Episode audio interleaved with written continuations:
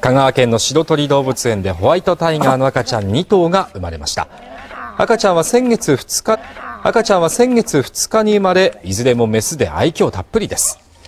飼育係の手で育てられ今では体長45センチ体重3キロくらいにまで成長しました。動物園では今月23日頃から赤ちゃんを一般公開し名前も募集する予定です。も募集する予定です。